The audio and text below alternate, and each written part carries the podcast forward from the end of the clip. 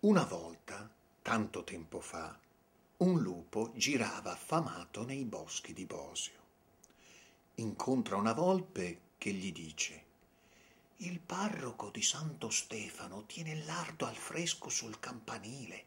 Andiamo a vedere. Il lupo e la volpe, con quattro salti, arrivano alla chiesa di Santo Stefano. Pian piano si arrampicano sul campanile ed entrano passando da un finestrino.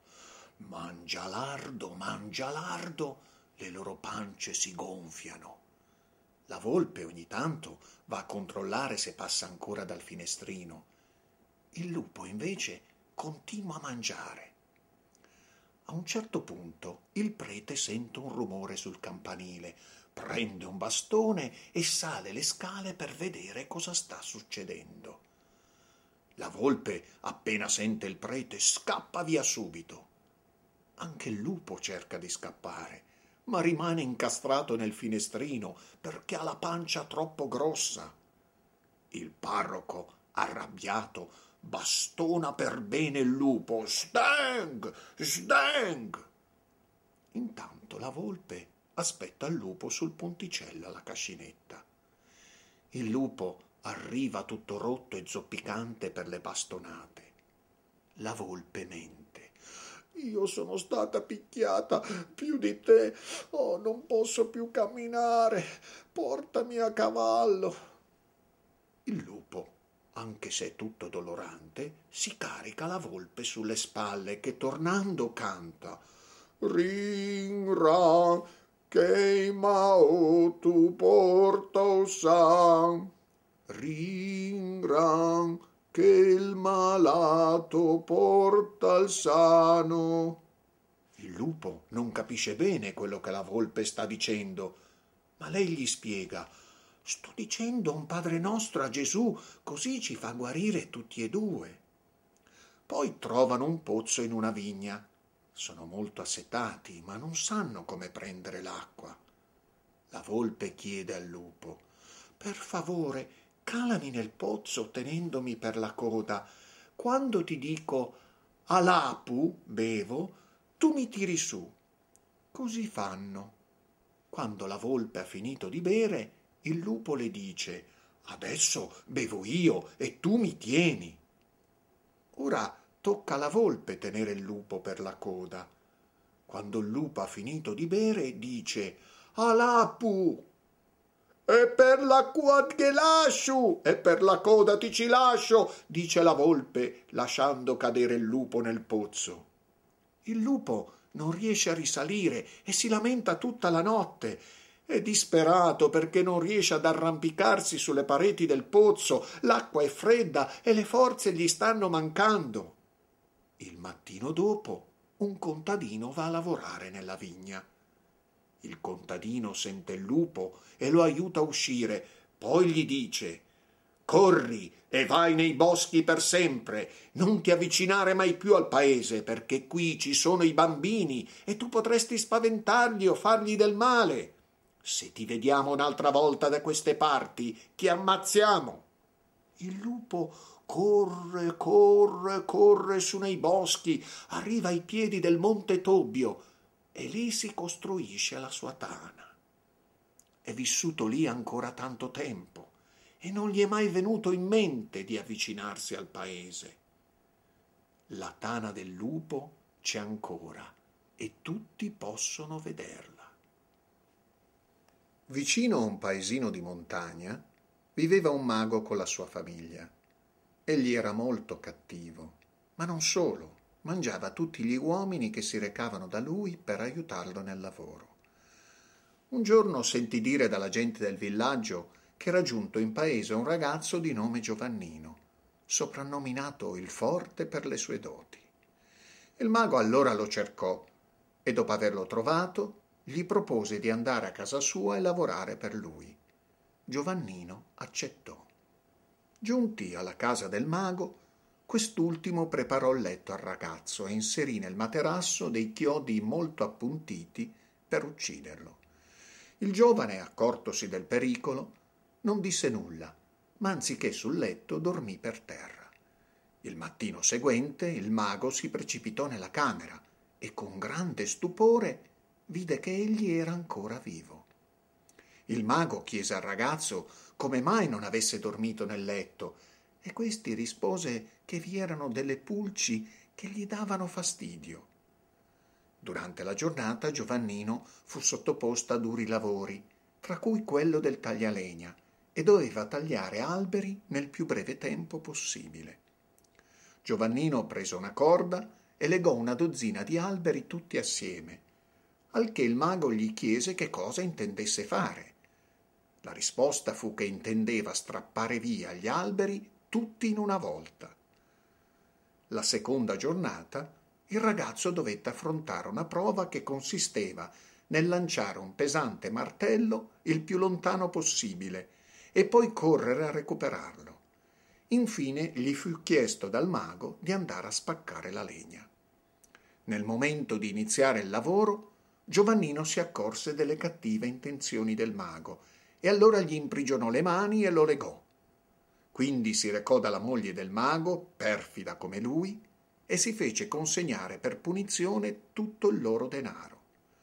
Da quel giorno il mago, per paura della forza di Giovannino, smise di uccidere la gente e il ragazzo, con il denaro avuto, visse da gran signore, con la riconoscenza di tutti gli abitanti della zona. Molti anni fa, in un paese di campagna, viveva una povera famiglia di contadini. Il padre, per sfamare i suoi numerosi figli, lavorava duramente le terre dei padroni. Un giorno fu chiamato dal padre superiore per falciare il grano. Felice di poter guadagnare un po' di denaro, incominciò a svolgere con impegno il lavoro, quando improvvisamente vide un enorme orso avvicinarsi e allora spaventato corse a casa. E così non fu pagato perché non aveva terminato il lavoro. L'anno successivo i frati gli diedero nuovamente questo compito e avvenne lo stesso episodio.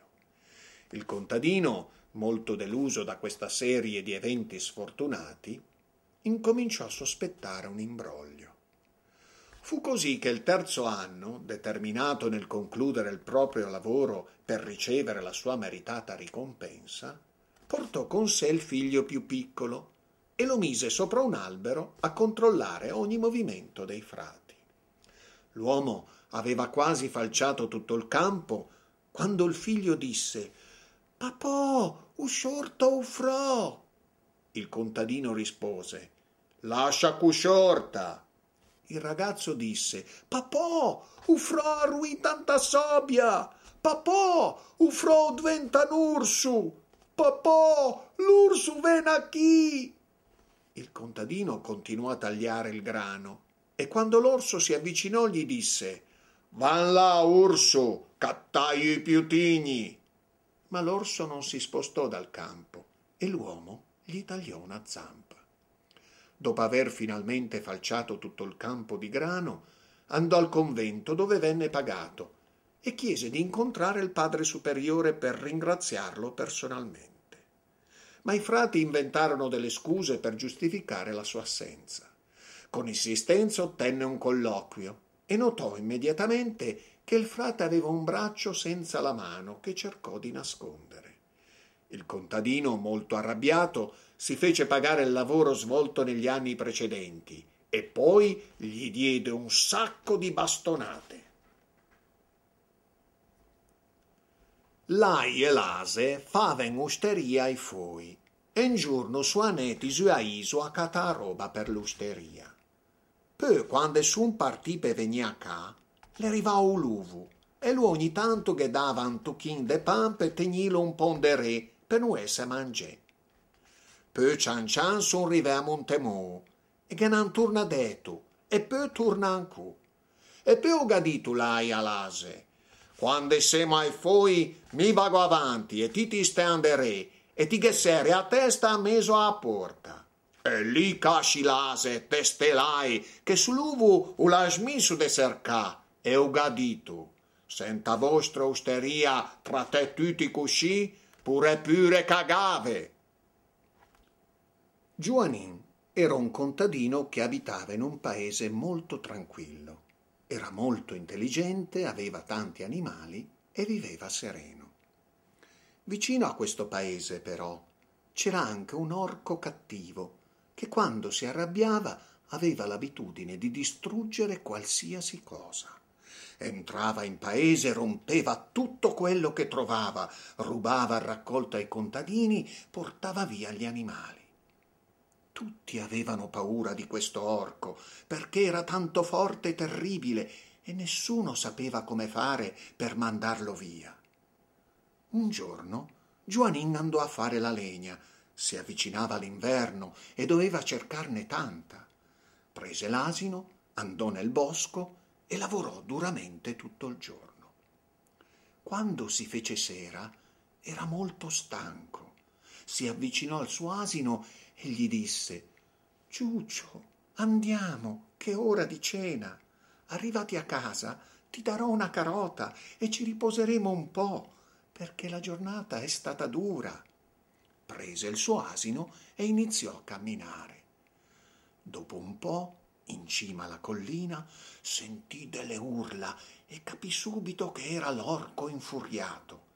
Si sporse verso la strada e vide l'orco che veniva verso di lui. Aveva tutto il suo carico nel carretto e non poteva scappare e abbandonare tutto. Allora pensa e ripensa, ecco che gli venne un'idea. Si avvicinò al suo asino, lo accarezzò e gli disse Ciuccio, sta arrivando l'orco cattivo. Lo sai che se ci vede ci farà del male. Dobbiamo tentare qualche cosa. Io ti nascondo sotto al ponte, tu devi stare in silenzio, mi raccomando. Non ti devi muovere per non farti sentire. Quindi prese l'asino e lo nascose sotto al ponte. Poi lui si allungò per terra e iniziò a guardare il cielo. Gli tremavano le gambe, la paura era tanta, ma pensava di doversi fare forza. Mentre guardava il cielo, arrivò l'orco, che si arrabbiò ancora di più perché lui non scappava come tutti gli altri contadini.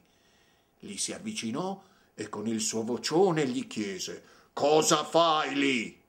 Sto aspettando il mio asino. Che asino? Mi stai prendendo in giro? Non la sto prendendo in giro, signor Orco.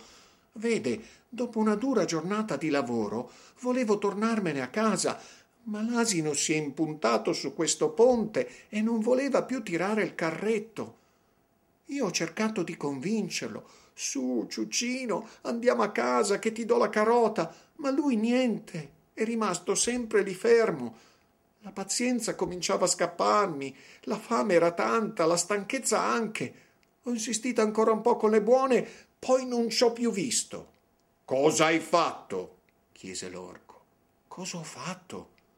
Gli ho dato un calcio nel sedere, forte, ma tanto forte che l'ho mandato su alto nel cielo e sono dieci minuti che aspetto che torni. Ma ancora non lo vedo. Come? Dieci minuti? chiese l'orco preoccupato. Sì, guardi un po' se lo vede lei. Io sono qua, ma non riesco a vederlo, eppure devo tornare a casa.